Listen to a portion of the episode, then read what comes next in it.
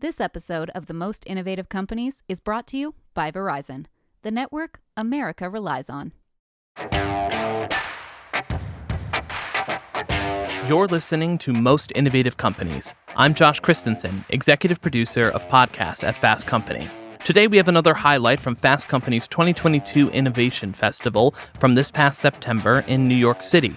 The panel is called Game Changers Rewriting the Rules in the Sports Industry, featuring panelists Rich Kleinman, Kara Nortman, and Laura Miele. Enjoy.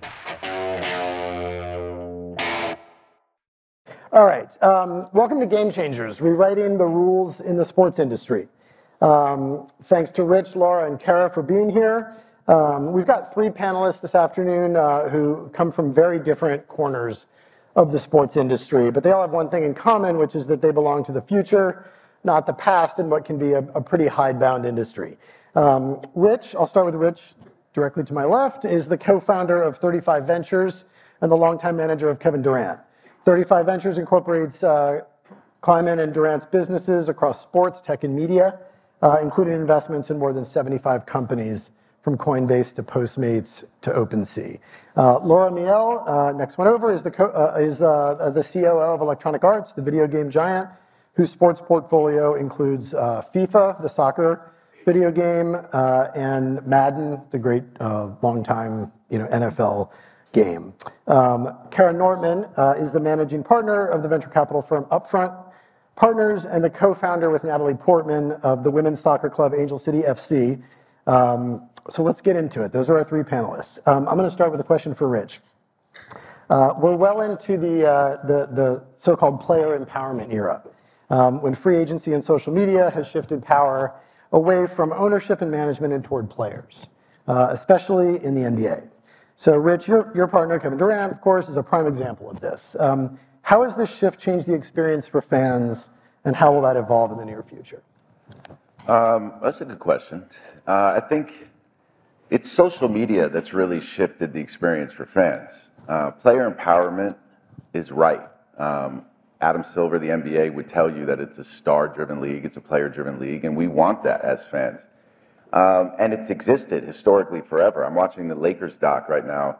Uh, there's like three of them, but I'm watching them all. And Magic Johnson asked for a trade after like game 14 of a regular season game and said that either the coach goes or he goes.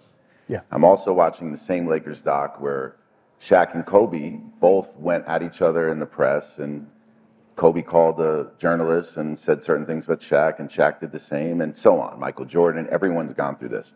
Whether you agree with it or not, that's the nature of having stars of this caliber. And I think in any field, whoever's the best at what they do, the most skilled, the most elite, is going to control a bit more of the direction of the organization they're with or what they're going to do for themselves. What's happened, though, which is different from those examples, is that this culture has been created where it's also accompanied by divisiveness and debating and criticizing. And there's a lot of information out there, some true, some not true and it's created a lot of a toxic kind of, I guess, stigma a bit to this player empowerment era. But I think that there is something that has to be fixed as it relates to social media's impact on the NBA, especially. I think it's it's affected the culture. It's affected the culture of the offseason. It's affected players. It really has. But I think the idea that player empowerment is bad for sports or bad for the fans, I think, is probably not the case. I think it's been that way, and again, I think like we rely on stars to generate the impact that these sports have globally, especially the NBA. Um, and I think that's just going to continue. Yeah, I mean, it's it's uh, people that might have an issue with player empowerment tend to be um, owners, you know, maybe the league itself. Um, but I think you could make a case that uh, a huge byproduct of player empowerment, combined with social media and everything you just described, is that the games are year, the sports are year round now, and that's good yeah. for the league. I mean, the attention to the off season is uh, has never been like it is now. For sure. I mean, and also, you know, the owners do control the situation still because they don't have to move a player they ask to be traded, and free agency was something that was agreed upon by both the union and the league, and it's healthy for the league. I understand if fans are frustrated. As a fan myself, I would have been frustrated if Patrick Ewing left the Knicks you know, as a kid, it would have killed me. But I think as I've gotten older and understood the business a bit and understand what comes with playing professional sports, and again, I, they are blessed to be able to get to that level and they've worked hard for it, but a lot comes with it and a lot of um, added stress with social media, whether it's the players doing or just the nature of the state of social media right now, it has an impact. And I think it's something that has, like you said, benefited the league from an entertainment standpoint. I mean, there's an argument that like the movement over the summer is as compelling as a regular season of the NBA. And you know, I think it's a gift and a curse, but ultimately, like I said, I don't see it changing. I just think the leagues and, and players and teams have to do a better job of, as tough as it is with social media, of wrangling in people that have just so much access and, and Yep. you know, proprietary information that if we were all talking amongst ourselves of, of frustration that we had at work and it got aired out in real time, it would be detrimental to any organization, you know, and sometimes those emotions change, especially in an off season. And I think everyone can imagine that if a team loses, you're going to go into the off season frustrated. And when you've played in this league for so long and you know what you know about winning and how a certain culture can be, you expect certain things. And I think at times, you know, it's exacerbated just by the uh, rumors that come with it. And Yep, yep, it's affecting everything, though. I mean, it's affected politics and everything in our absolutely. world. So. yeah. So we're going to come to, back to that thing you said about uh, a team not having to move a player at the when they, they asked, but we'll come back to that at the end. Okay. Let's do it. I'm going to go to you now. Um, you're the co-founder, as I mentioned, with Natalie Portman of Angel City FC, um, women's soccer team in Los Angeles, part of the National Women's Soccer League. Um, there have been plenty of, maybe not plenty, there have been previous attempts um, to start women's professional soccer league in the United States.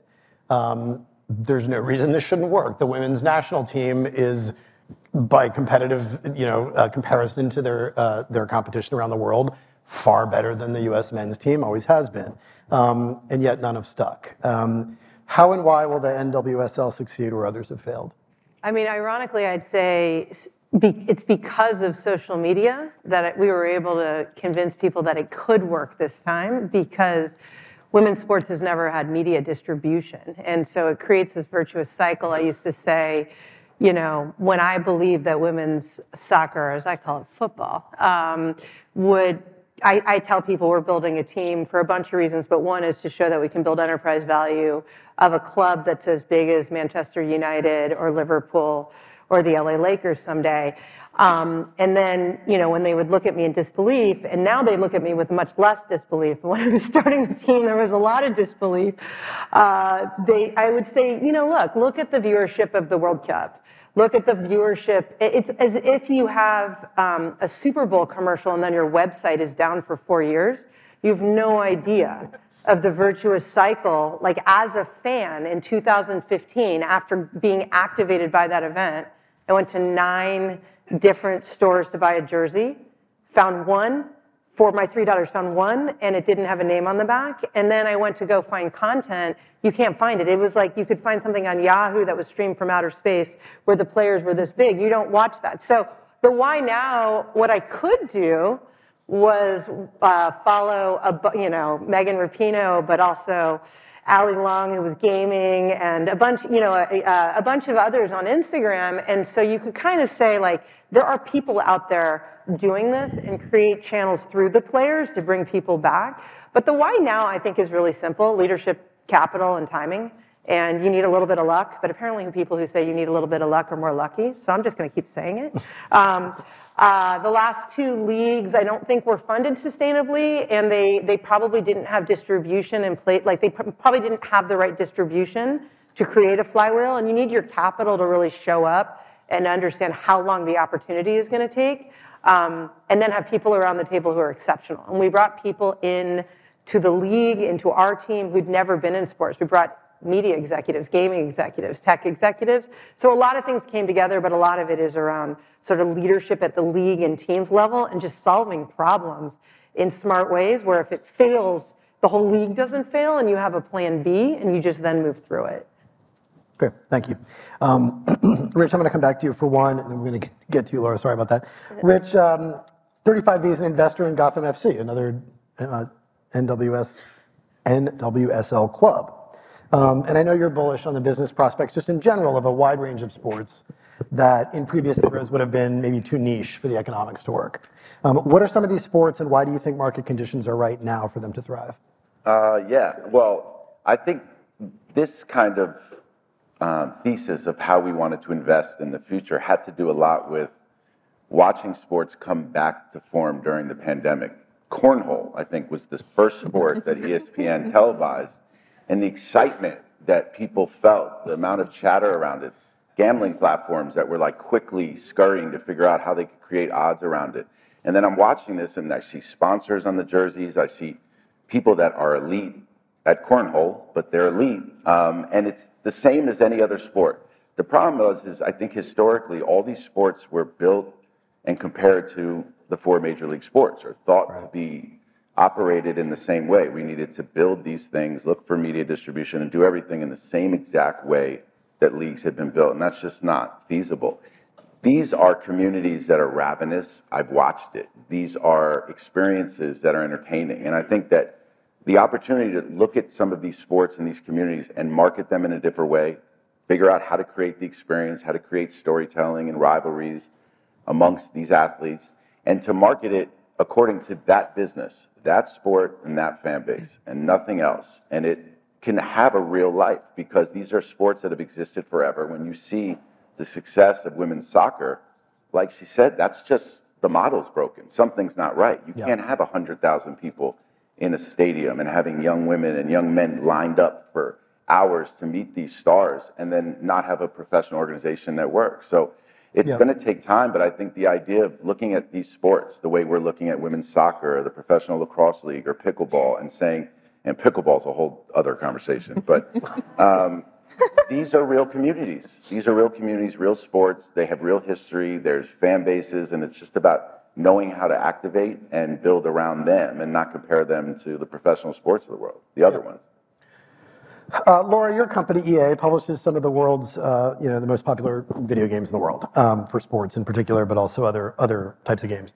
Um, you have data showing that the time spent watching gameplay, watching people play the games on the internet, um, and maybe in person, I don't know, uh, is catching up with the time actually spent playing the games. Can you tell us a little bit more about this and how this social element feeds into the changing nature of sports fandom more generally? Yeah, sure. It's, it's a similar theme of what Rich and Kara are talking about.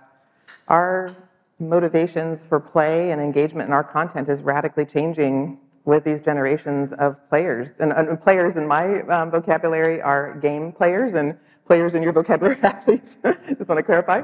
Um, but game players are, um, you know, thinking about different modalities of gameplay around play, create, watch, connect. So they're, they're deeply motivated by self expression and creative expression, and deeply motivated by social engagement.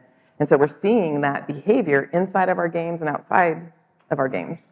And what Brendan mentioned is um, last year we had one, uh, oh, close to 4 billion hours, 4 billion hours of gameplay in FIFA. So over 4 billion hours of games were, uh, were played in FIFA. And then close to 2 billion hours were in watching FIFA watching FIFA game content, gameplay, people playing FIFA, learning how to play better from people playing FIFA, being entertained by influencers, by people playing FIFA.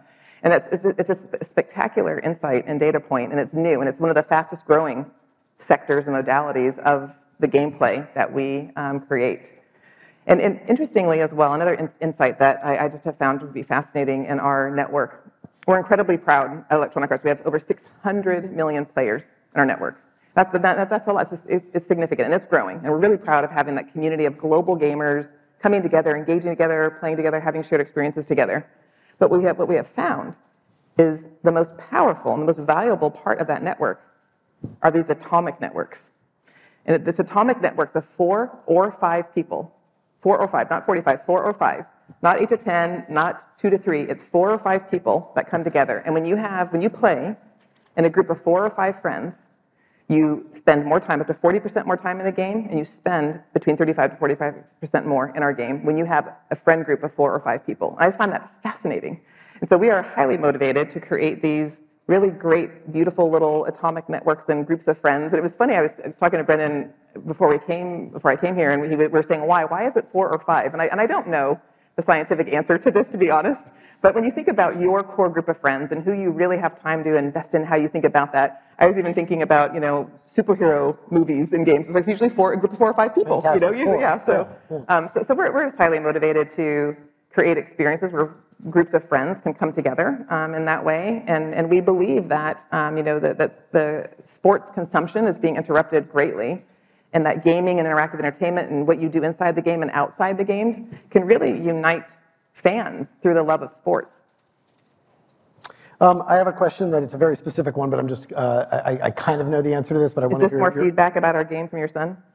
no, I, I, I, gave I, gave Laura some notes for my stepson about, about some changes that needed to happen in FIFA. Um, the game is changing its name to EA Sports FC next year. It is. Um, can you tell us why that is? Yeah, this decision is probably one of the most exciting decisions our company has ever made. Um, really, really excited about this. We have been in a partnership with FIFA for 30 years, and it has been a wonderful partnership. We have entertained hundreds of millions of players. We've made over $20 billion in revenue. And what we're seeing is that the nature of global football is changing, and how fans, how our game players engage with a sport is evolving and changing. And so we talked about creative expression earlier, about Gen Z fans and the social networks and social engagement and things and impacting all of our businesses and sports. Um, it's very real. And so the idea that we could own and control the largest franchise, the largest game that we have, and where we have the most significant amount of growth was meaningful to us. And keep in mind, our game does not change at all. We have over 300 licenses with clubs, teams, leagues, partners around the world. So nothing changes in the game. And yet we get to expand our purview about the offerings, how we create and customize for players. And it can really become our fans and our game players' game, truly, that they can own it and have agency in it. We can bring other partners in, um, commercial partners that bring authenticity to an experience for, for our gamers. So we're really, we're really excited about this, um, this big launch. And again, we've had FIFA for 30 years, so next year's the first day of the rest of our lives. EA Sports Football Club will be launching. Cool. cool. Thank you. Thanks. um, so here's a natural segue. Let's talk about the internationalization of the audience. Um, the NBA has never been more international in terms of its fans, the players on the court. Um, you know, EA makes games for players on the world. I think you have something like 18 languages that you make games in. Um, soccer is, of course, the global game. The Super Bowl, which we think of here in America as the you know pinnacle of viewership and event, uh, an event, uh, sports event that captures everyone's attention. It only had a third the audience of the Champions League final, um, which is the Super Bowl of soccer. Um, Kara, you run a, a, team in a domestic league, but you have a global outlook. So if you could uh, talk to us a little bit about how you think about the world, what you borrow uh, from global leagues um, as you help to build this, this new league that you're part of. Yeah, I mean, so, um, you know, it's interesting how all of our worlds intersect. So um, we may use players, the, the term players differently, but format of, the, you know, a, an esports game or an online game versus an actual game is really important. And it's really important for sort of like the modern demographic. And so again, global football is, it was like purpose built in my mind for this time and is rooted in hundred years of, hundreds of years of amazing history in other parts of the world. Um, what do I mean by that? I mean, it's a tight 90 minutes, 15 minute half. It's not your entire day. It's more episodic, right? So it's once a week usually. You can build up like all, so all this human interest around the players and the stories. It's what people call a weak link sport, meaning like uh, every single player on the on the pitch has a role to play, and if one of them kind of, you know, doesn't show up, you don't win. Um, people in America are sometimes like, "What is a draw? How do you tie?" And then if you go to Europe, they say, "What are playoffs? You have a whole season." That you compete for than to have this little teeny new season at the end? That makes no sense. And they have topics, they have things like relegation, where every single, like they're like in America, you're playing for the bottom if you're not going to make it to the top to get a top draft pick. So there's, it's really fun and interesting to show up with a curious mind, I think, and learn from people around the world. When I go to England or Europe to speak, I have to check my terms. I have to make sure I'm not going to offend anyone um, because you can show up as incredibly American. And I think it's one of the things I love about it is I can just show up and learn and then give them a little bit of a growth mindset as to what's possible with a women's sport. I mean, we sell out, just be clear, we sell out stadiums, 22,000 person stadiums. If anyone is in LA, Wednesday or Sunday of this week, it's our last two home games, and it's gonna sell out. And people come to us and say, this is more fun than the Super Bowl. Like we've had people come and say that to us. And so I think it's this beautiful, like it's this very international sport, earliest days of um, really internationalizing from a broadcast standpoint. I mean, it's really important to understand the Super Bowl does two times the viewers of the Champions League finals, which because it hasn't gotten distribution around the world and it's a global sport. Um, and it is really set up in a way where we can, like, as the women, we can learn from the men. We might want better salary caps, possibly. We might not, you know. And so, anyway, it's a lot of like, it's a very fertile place to spend time right now. And it really is younger, more demographically aligned. You know, we do have access problems in the United States in terms of it's become this club sport and it should be pretty easy. You have a ball, you have some dirt, and you can go play. But in a lot of other parts of the world, it is like that. And so it's going to be this global talent base where, you know, we had the Mexican national team come play us. And we had an entirely different audience than our season ticket holders. Um, I mean, we had a lot of our season ticket holders, but show up and everyone was speaking Spanish in a stadium in Los Angeles. And so, um, you know, and, and, and media and distribution of the sport, I think, is only going to accelerate that. And I think we have a long, long way to go, even for the Premier League which is the top league in the world and does, you know, five, six billion over three years in media revenue. This episode of Most Innovative Companies is brought to you by Verizon, the network you can rely on for your phone and for your home internet. Find the plan that's right for you at verizon.com. Yeah, uh, one of our panelists um, whose session is on Thursday, Jennifer Garner, is an Angel City FC oh, yeah. super fan. I noticed that when I was reading about. Yeah. Yes. yes. Um, she, she still she she likes to play the she likes to, she, she knows a lot more than she lets on, but she's like, yeah, are they goals or points? You know, and she's been, ama- she's been an amazing, amazing true advocate. But anyway, keep going. Yeah, no, and, and just to your point about relegation and promotion, I would absolutely love to see that in American sports. Probably never going to happen for all kinds of reasons, but man, that would be fun. Um, all right, let's move on to gambling, um, which has become just a massive topic in the sports world, um, especially in the last few years. There, there was no legalized sports betting until the 2000, uh, until the Supreme Court in 2018 made it legal. It took a couple years for the leagues to catch up, put the infrastructure in place. Now you cannot turn on a game without being absolutely inundated with ads for the betting apps. Um, it's really changed everything um, about about sports, consuming sports. This is true on the kind of lighter end with fantasy, and it's true on the sort of more Vegas style betting that we think of when we think of sports betting. So, Rich, I'd like to ask you, how has this changed the sports business for better, worse, and in between?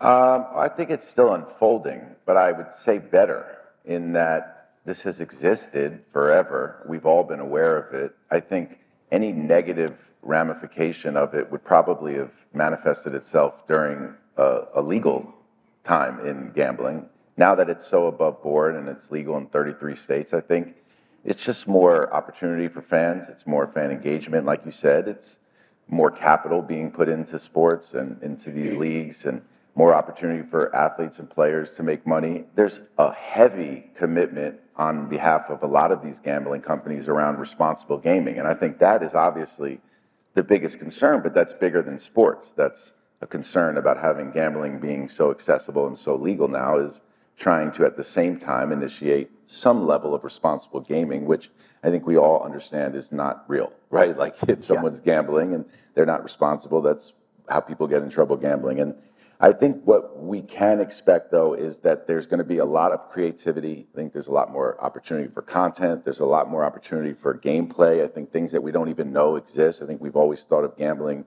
again in these like traditional ways. There's parlays and betting on games, but live betting now is initiated a lot of excitement in other sports. And for other sports, they can use that, you know, and as we start to invest in some of these secondary sports, you know, the need for the gambling companies to list these sports. Um, you know, we work very closely with Athletes Unlimited.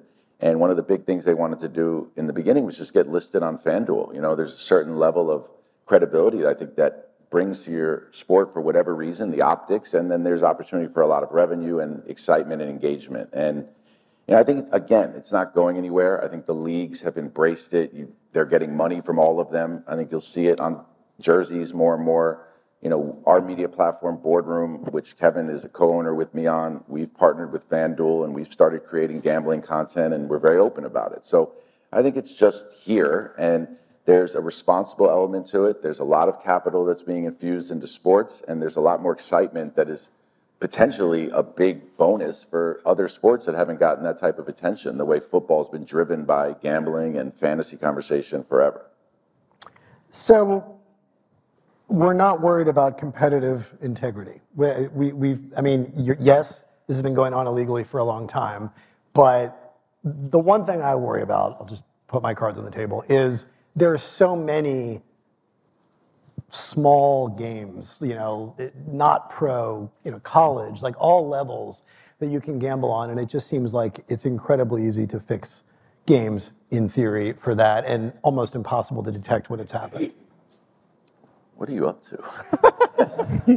Um, Do we not remember the 1918 World Series? I mean, boxing was basically I ruined mean, by I actually think, though, you, I mean, yes, you're right. I think to a degree there's that concern. But again, I mean, there's been billions and billions of dollars yearly gambled and wagered illegally, and people understood it. They turned the other cheek to it. And I think that probably, if anything, was encouraging of more of that conversation because you had certain types of people that were taking these bets and were books make, bookmakers and odds makers. Um, and I think you probably see that glitch in a smaller sport even more so than you would at a bigger sport where I still don't think it's going to happen. But if if there was a fix on in a cornhole game, we'd, we'd all probably pick up on it pretty quickly with the Yeah. action all on one side. I know a fix in pickleball would break your heart, so let's hope that doesn't happen. Um, Laura, are we going to be able to bet on, like, so I'm watching, I'm in the 2 billion that's watching the 4 billion, I forget, play. Can I bet on, am I going to be able to bet on who's going to win this FIFA game?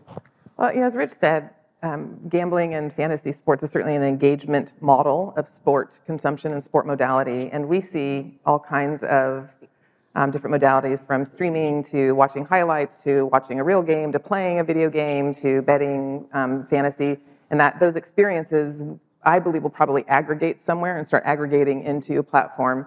Um, for Electronic Arts and for EA Sports, for us, we do not have, nor do we encourage wagering, betting, or gambling in our games, and I don't see that changing uh, in the future. We have so many um, potential runways for growth in the social engagement things we talked about, in the creation, creation of content, um, that that's really where we're focused um, in bringing the, the experiences for our players. Okay. Um, I actually want to go back. Ask her question. By all means, please. Call of Duty and those games, Modern Warfare, is there a gambling component to those? do You know, No, not that, not, not an organized one that I'm aware of. There's esports, and so Yeah. if there's esports, if there, there could be gambling around esports or draft, um, sort of fantasy um, draft, king sort of mode, I Yeah. believe. Mhm. And for those who don't know, just to clarify, esports are actually organized events where people are Yeah, they play the they play the video games and compete against each other, and um, it's televised. It's content that's cre- broadcast content essentially that's created and broadcast through many channels, and that is where some viewership comes from. Is actually watching people compete and ladder up in these tournaments, and they're spectacular. They're they're amazing.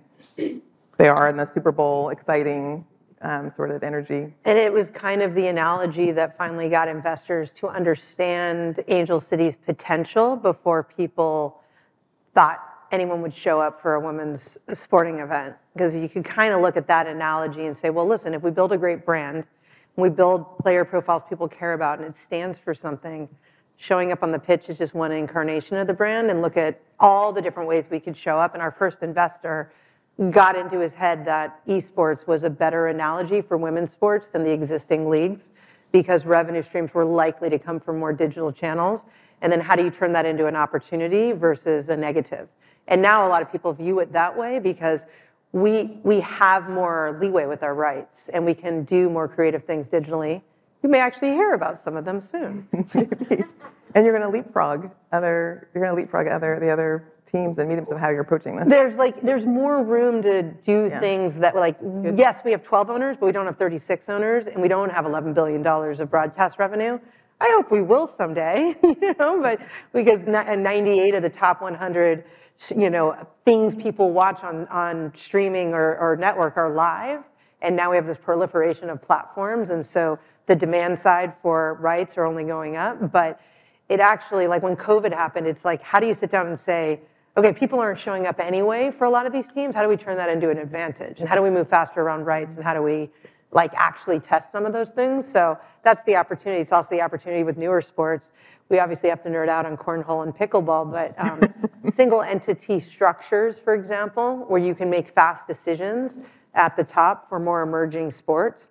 Um, you know, speed of iterating and A/B testing and some of these newer, more participatory sports that can get out there in new channels, like super exciting. Yeah. Yeah. You're an investor, look at the sports asset class. It's just becoming an asset class, and it's a thing. As someone who spent my entire career investing in tech, I'm really moving all of my energy and focus over to sports. I think it's the beginning of it turning in to its own asset class, even for institutional investors, though right now it's just the province of family offices. Yeah, I'll say, I mean, that's exactly what we've done over the last year. We wound down our first fund um, and strategically, not only as an investment vehicle decided to invest in sports, but in building a content platform, that flywheel we were creating with these mm-hmm. communities around each sport was the right way to go about investing. I will say the best thing that a lot of these leagues have going for them is the shift in ownership groups. And Angel City's done an impeccable job of building a brand that's in some ways bigger than the NWSL right away, but it benefits the league. And there's a tidal wave effect. And I think you're seeing a little bit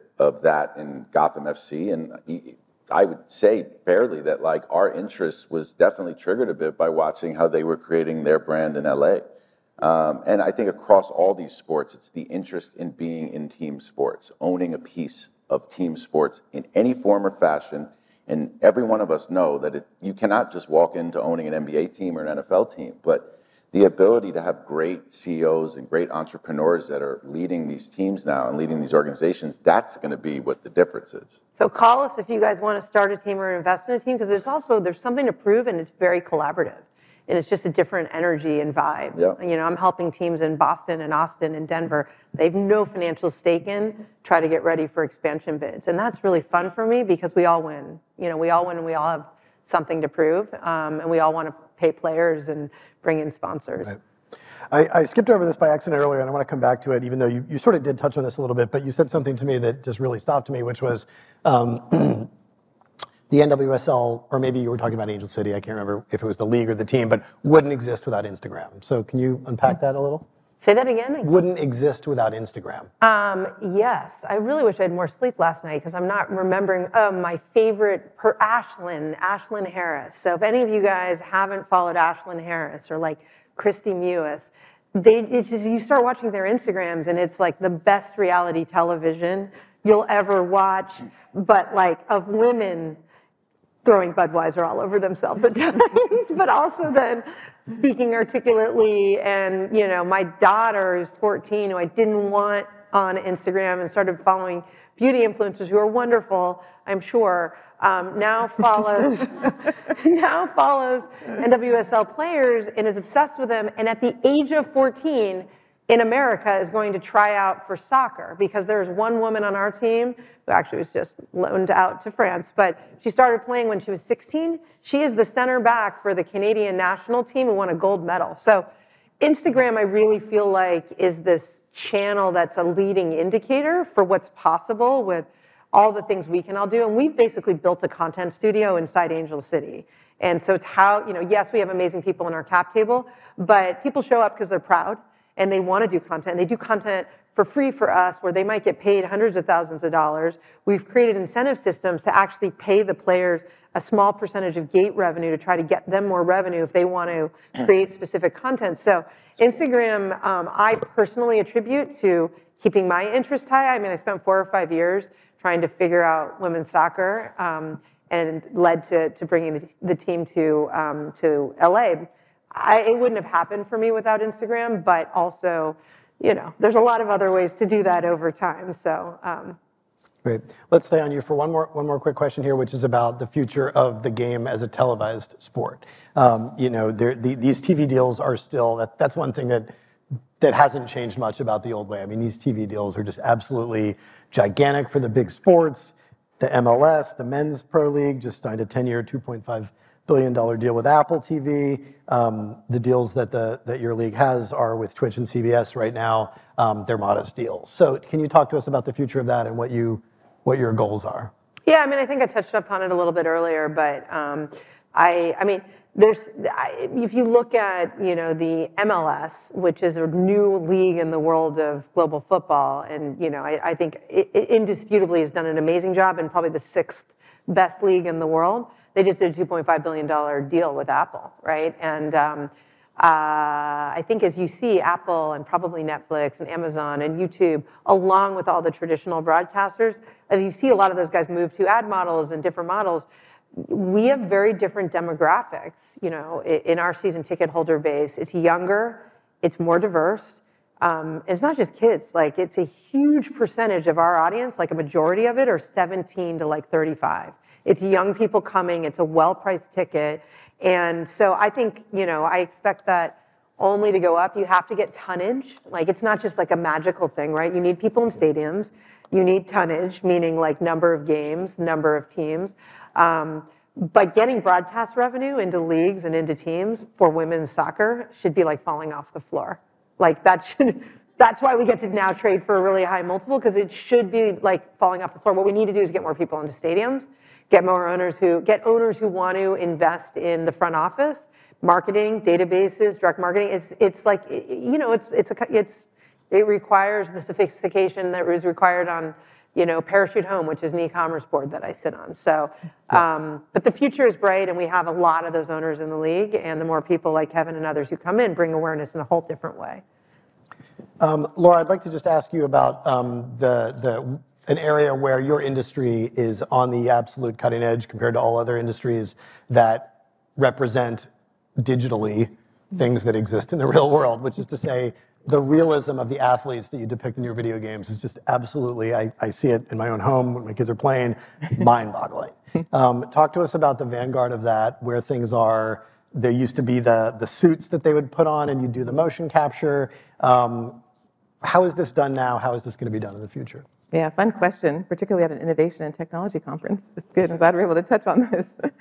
Um, we we have the luxury. Electronic Arts has been in business for 40 years. And um, those in technology, you know that you build on technology. We've invested billions of dollars, and every year you get incrementally better and build on your base. And so after 40 years of investing in our technology, we are in a really unique position.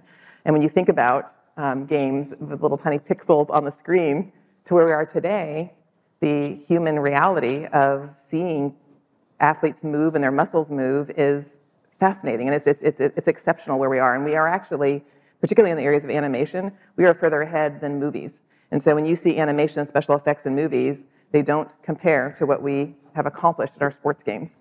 And so a couple of fun stories I'll share with you um, that we're seeing in um, some of the advancements. We have um, we have a a, few PhDs in biomechanics um, on staff, and they can measure the Uh, electrical electro pulses in muscles and can match that to our game creation and to the athletes in our game. So we are we are now, this last year, we are within a millimeter of accuracy of human muscle movement now. Um, and a few years ago, we were within centimeters. And so that's what it is about to kind of just keep improving um, as as time goes on.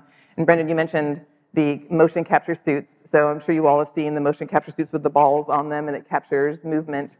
And now what we're doing is we have, we, we can have 22 athletes in our studios capturing a match. And so the volume of that data is indescribable, how much how much data that is. But what what it does for us is we can capture individual movements and joint movements. We can also capture how they're interacting with each other. And that's the realism. That, That's where the suspension of disbelief when you're playing these games um, comes from.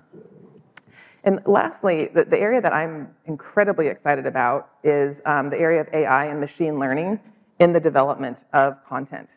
And so we have a proprietary algorithm that um, in machine learning that captures 8.7 million capture frames.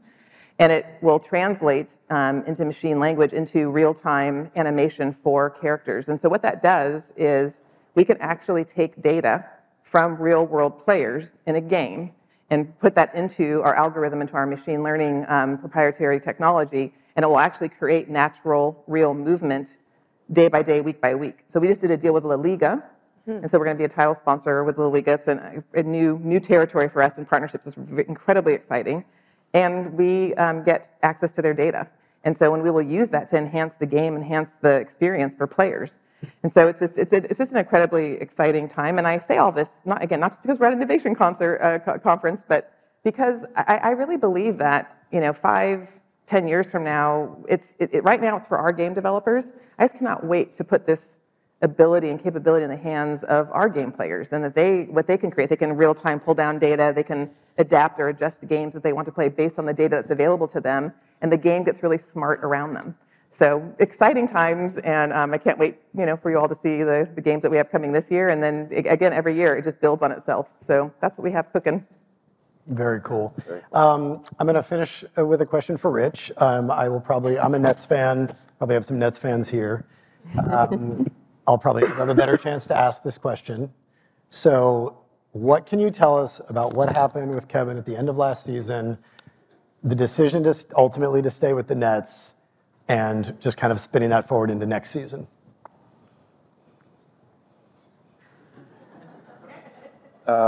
Well, it, I guess it really is like similar to our first conversation, the first um, question, in that I think that when you lose and you've competed at the highest level, and I think it's well documented how much Kevin loves basketball and how much he puts into the game of basketball. And as these guys get older, they're realists and they understand where they sit in the landscape of the league. And emotions are real. And, you know, I think we've all felt these things at work. And you all have had times where you've been unhappy with where you've been and it feels like you just hate everything.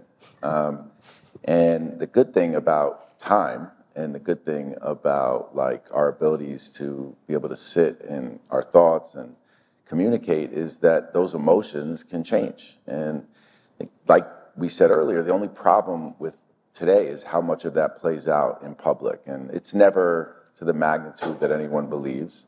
Um, this isn't some unique experience, and nobody likes this. Nobody likes what happened, but it is over, and he's happy where he is, and it's going to be an incredible season. And you know, I think it was a learning experience for everybody in terms of um, how communication can kind of get a, away from you, and you know, you can't let everybody outside play a part in the reality of the situation. And I think once we were able to really like grasp that and deal with it on a human level, this wasn't something so complicated. And you know, time. Middle of the summer, you feel different than you do towards the end of the summer. And when you have communication and you have conversations that um, need to be had, things change. And um, it's really as simple as that. It just, you know, there's a lot more that we have to explain and a lot more that is like up against a time frame or a clock or things that, you know, just come with being a professional athlete. So Yep. I think that's really it. And um, you should be excited as a Nets fan because when it does settle, they have an incredible team and he's still Kevin Durant. Absolutely. Thanks for answering that. Um, thanks to all three of you for a fantastic panel. Really, really appreciate it. Let's uh, put our hands together for these three. Thank you so much.